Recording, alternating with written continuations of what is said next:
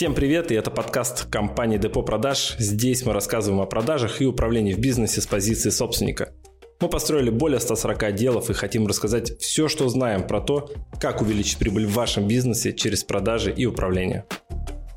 Я говорю, слушайте, если там дешевле, действительно тогда стоит купить там. Там дорого по сравнению с чем? Блин, дорого по сравнению с деньгами. Помните, что в первую очередь важен результат, а не быть правым основном это переходит в изнасилование клиента какое-то, знаешь, когда они спорят с клиентом. Слушайте наши подкасты, пока едете на работу. Это поможет вам войти в нормальный рабочий ритм. В этом подкасте вы узнаете, как отвечать на четыре э, довольно популярных возражения, которые мы выписали. Это возражение дорого, я подумаю, какие гарантии, это возражение скорее в услугах будет встречаться. И нет времени, которое тоже скорее в услугах. И, может быть, э, по возражениям, в принципе, в общем, что-то скажем. Давай начнем с возражения «дорого». Самое популярное, самое уже избитое. Слушай, давай с «дорого», но давай так, я скажу про то, как отработать возражение «дорого», потом, в принципе, про принципы в отработке возражений поговорим. Угу. Потому что, ну, без этого, без базы, ну, как бы сложно. Ну, давай тогда мы сначала про принципы, а потом дадим шаблоны. Не, давай один пример. Смотри, дорого, да, то есть... А, здесь, конечно, зависит от ситуации всегда. То есть то, что я сейчас пример дам, надо понимать, что в разной ситуации, не важно, ну, я же не знаю, как вы построили разговор, что у вас за продукт, угу. но основа дорого – это согласиться же надо сперва с клиентом, что он имеет право так думать. Мы обычно так говорим, слушайте, действительно, цены по рынку в целом отличаются, в компаниях. Поэтому у меня к вам очень простой вопрос. Вы в принципе на другую сумму рассчитывали или же ну, нашли где-то подешевле? И после того, как клиент мне говорит, ну, какая у нас из ситуации, ну, то, что действительно клиент мог рассчитывать на другую сумму, он, в принципе, не знал, рынок не приценивал, да? Или он действительно где-то там в другом месте нашел дешевле. Всякое же может быть. Соответственно, мы от этого отталкиваемся. Если он говорит, что я ну, там рассчитываю на другую сумму, говорю, да, такое бывает. Часто хотим что-то, ну, по другой цене получить, нежели оно стоит в рынке. Давайте я вам объясню, как цена формируется. Может, вам будет тогда проще понятно, почему именно такой ценник. Да, и я объясняю, соответственно, как формируется цена.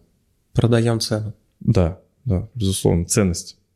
Ну, цену, ценность, да. Угу. Если же клиент говорит, слушай, ну, я нашел где-то дешевле, я говорю, слушайте, если там дешевле, действительно тогда стоит купить там.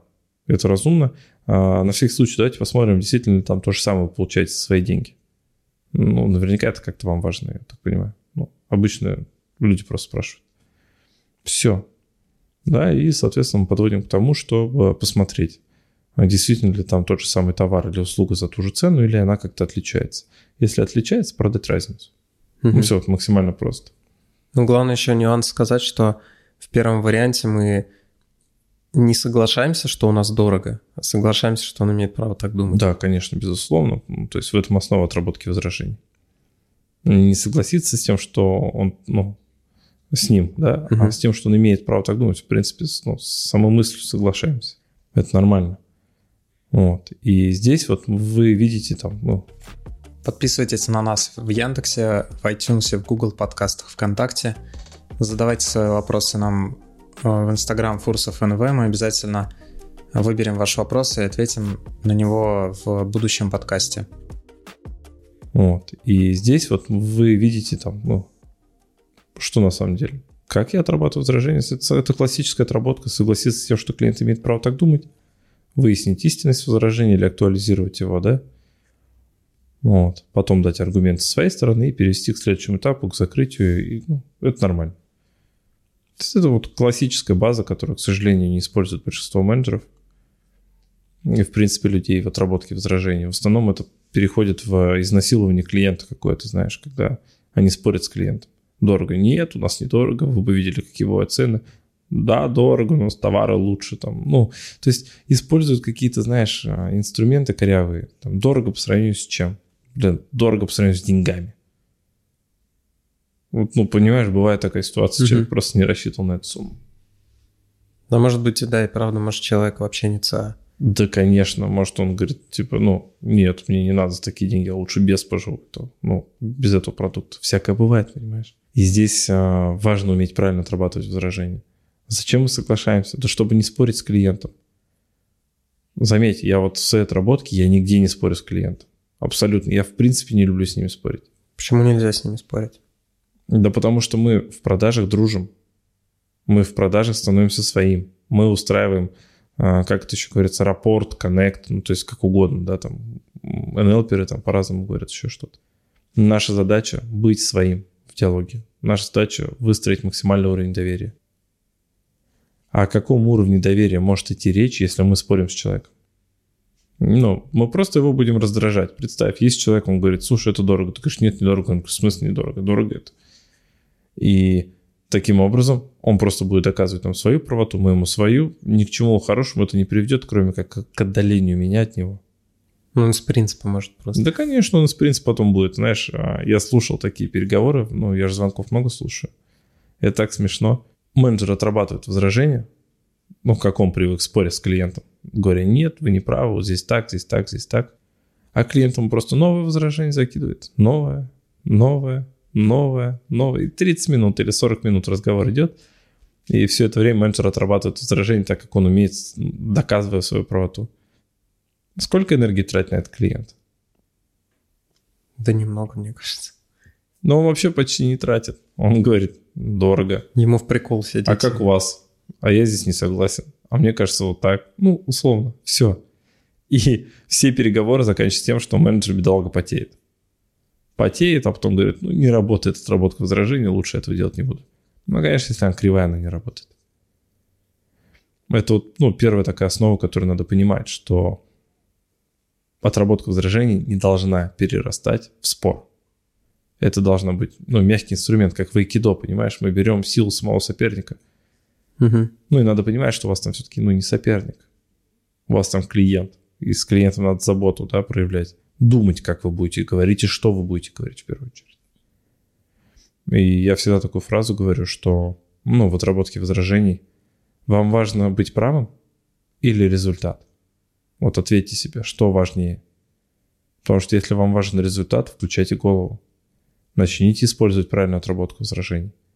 Если вам важно ну, быть правым, ну да, вы будете правым, скорее всего, всегда. Только результата не будет, не будет продаж. Давай про следующее возражение я подумаю. Я подумаю. Тут тоже забавное, да, возражение. В том плане, что что я слышу обычно в звонках. Но я подумаю. Над чем вы хотите подумать?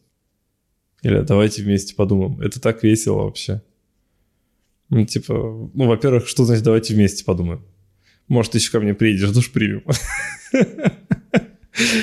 Ой, да, весело. А, или над чем вы хотите подумать. К чему этот вопрос? Я... Он, знаешь, он неплохой на самом деле, если очень хороший коннект выстроен.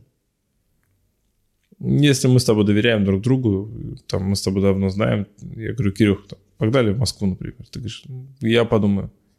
Скажу, а что смущает?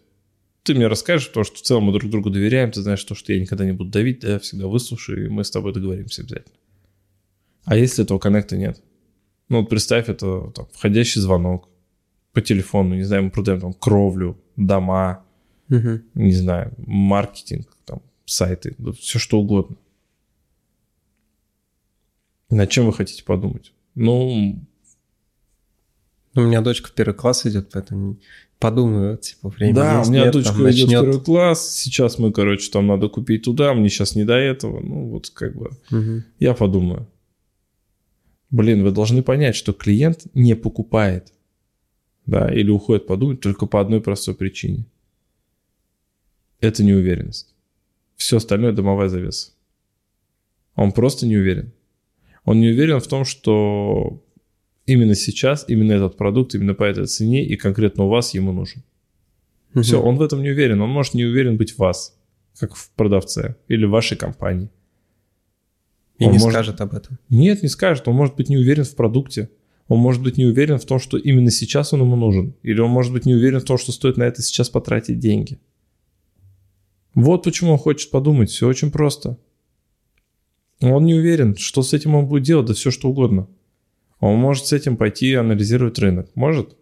Может. Просто отложить может и в итоге вообще ничего не купить. Да, он может действительно просто отложить и ничего не купить. Не только у вас, а вообще, в принципе, ничего не купить, потому что разочаровался в идее покупки. Такое часто бывает. У меня такое с домом. Сколько раз я уже дом себе смотрел. Но каждый раз, когда я начну родителям помогать по дому или а, попробую поесть их посмотреть, у меня начинается дергаться глаз, и я откладываю эту покупку. Уже года три, наверное. Это нормально. То есть я просто не нашел того предложения, которое хотел. Я не уверен, что именно эти предложения хочу. Но зато теперь я знаю, что я хочу. И этого, ну, нету, по крайней мере, сейчас. Я не вижу. Или есть, но не за те деньги, которые есть у меня, например. Естественно, я могу отложить и скажу. Я подумаю, что я скажу. Ну, то есть, как мы видим эту картину? Я же не скажу продавцу, например, слушай, я посмотрел твою квартиру, на самом деле я зарабатываю намного меньше, и я не могу себе ее позволить. Ну да, ты же не будешь раскладывать ему там все свои мысли. Конечно, я скажу, окей, спасибо, что показали объект. Я пошел думать. Угу. Думать над тем, как заработать деньги на эту квартиру, естественно. Да. Поэтому это ну, не особо резон. А, я бы что сделал? Ну, вот как отрабатывать такое возражение? Выписал бы те причины, по которым люди уходят подумать. И как вариант я бы сказал, ну, смотрите, действительно, решение должно быть взвешенное, я прекрасно все понимаю. А, у меня единственный вопрос, у нас обычно, ну, ребята уходят подумать, да что там, ну, например, рынок сравнить, посмотреть, может, где-то подешевле найдут. Да, а, ну, товар подобный. Где-то, может, ну, сама продукция не устроила. У вас что из этого? Может, что-то другое. То есть мы как примеры накидываем. Если он говорит, да, действительно, я хочу пойти и, ну, сравнить рынок, мы говорим, замечательно, давайте, чтобы вам проще сравнивать было, подскажите, а есть понимание, на что будете смотреть при сравнении? Я просто вам, ну, тезисно вот подведу итог по нашему продукту, и вам проще будет выбирать. И все, и я клиента привожу к тому, что мы будем вместе выбирать, ну, то есть, точнее, я ему помогу с выбором, подведя, резюмирую итог по своему продукту, по его полезности, ценности для него. Обычно клиент говорит, слушай, ну, не знаю, по цене, наверное. Говорю, слушай, а помимо цены еще что-то есть, ну, из важного? Говорит, ну да, вот это, вот это, вот это. Я говорю, ну смотри, у нас вот так, вот так, вот так устроено. В рынке может быть и так, и так. Поэтому будешь анализировать, пожалуйста, вот на это, на это посмотри. И давай раз, ну, если ты найдешь где-то реально дешевле то же самое или даже лучше, ну, бери именно там. Потому что это разумно. Да. У меня единственная будет просьба, да, вам перед этим с тобой созвоним, чтобы, я, чтобы ты мне рассказал, может, я смогу что-то придумать для тебя. Да, или, а, ну, расскажешь мне, что тебе про продукт рассказали, я же рынок весь знаю. Я смогу сориентировать, а действительно ли там так, как они обещают. Окей, окей, все. Хороший рапорт, я договорился. В целом я перевожу на следующий этап. Не всегда, понимаешь, отработка возражений, значит, что мы сейчас сделку закроем в моменте. Есть куча продуктов, у которых цикл сделки большой, до двух месяцев доходит. И там пытаться в одно касание закрыть сделку было бы неразумным. Надо прописать целый путь ведения клиента. И отработка возражений может быть, например, элементарно для того, чтобы следующий шаг назначить. Или для того, чтобы сохранить контакт с клиентом в принципе, чтобы не потерять его на все этапе, ну, на всем пути сделки. Вот. Какое у нас там еще возражение с тобой по плану? Еще у нас возражение нет гарантий. Или какие гарантии у вас? Какие гарантии там на продукт? Ну, а точно ли там? У, у нас сейчас спрашивали, да, у нас же с тобой офер, типа, ну, x2, да. Типа удвоим ваши продажи. Вот. Причем мне там раньше было прям четко, да, за 60 дней удвою прибыль в вашем бизнесе. Потом мы чуть увеличили, 90 дней сделали, типа до удвоения. Вот, потому что, ну, вероятность выше именно на 90 днях, когда мы 3 месяца отрабатываем. То, что разный уровень клиентов. И ко мне тоже приходили, говорили, слушай, какие гарантии? Мне нужны гарантии. Я всегда соглашался. Ну, то есть снова уже согласиться, сказать, слушайте, я с огромным удовольствием дам вам гарантии. Для того, чтобы мне а, взять ответственность за результат и дать четкие гарантии, ну, нужны следующие вещи. Первое, мне надо проанализировать, а, провести конкурентный анализ по вашему продукту.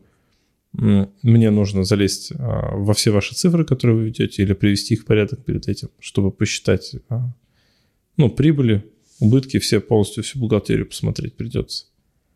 Вот. И потом, чтобы гарантировать результат в конечных деньгах, мне надо быть ответственным за всю цепочку. То есть от а, бухгалтерии и маркетинга до, соответственно, управления командой и результатами. Я с радостью это сделаю за вот, 50% прибыли вход в ну, юридическое лицо как партнер на долгосрочной основе. С огромным удовольствием я этим займусь. Мне ваш бизнес нравится. Все. Да, а в целом, если ну, какие-то еще гарантии вам могут понадобиться, то есть вы меня спросите, что для вас будет являться гарантом в нашей работе, и я посмотрю, что еще могу сделать. Но это действительно так. Я действительно готов дать гарантии, если я заберу на себя все процессы. В противном случае мне просто будет сложно это сделать. И ну, даже невозможно. Я могу гарантировать результат только своей работы. И я могу гарантировать, что тот скрипт, который я пишу, он лучший из тех скриптов, которые вы можете найти на рынке. Это моя гарантия. Потому что мы видим, что мои скрипты продают дорогие продукты, очень дорогие по рынку. Это образование там за полтора миллиона, например, да? И продают на миллиарды в месяц. Только один заказчик. Разве это не гарантия того, что это все работает? И то, что это может принести результат в вашем бизнесе? И вот так можно отрабатывать гарантии. Понимаешь, да? То есть масса инструментов, можно так, так, так, вот есть несколько примеров. Но самое простое спросить, а что для вас будет являться гарантией? Ну, как, что, что для вас, чего вы хотите? То есть первое всегда лучше узнать, чего хочет клиент, угу. какие гарантии. А потом уже применять одну из а, тех примеров, например, которые я дал, или создать свои на этом примере. Но может быть такое, что он хочет каких нереальных гарантий. Такое тоже бывает. Слушай, такое тоже вполне возможно. Здесь есть правило в отработке возражений, в а, таких вещах всегда говори «да». Слушай, я всегда соглашаюсь, заметь, с клиентом. И я всегда соглашаюсь на условиях, которые хочет клиент. Ну, в том плане, что если он хочет гарантии, например, стопроцентного возврата средств, если ну, не получим то, тот результат, почему бы не вписаться?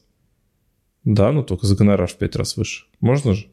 Угу. Ну, чтобы понимать, за что я рискую за что я рискую оплатить свою команду, потратить там полтора-два миллиона.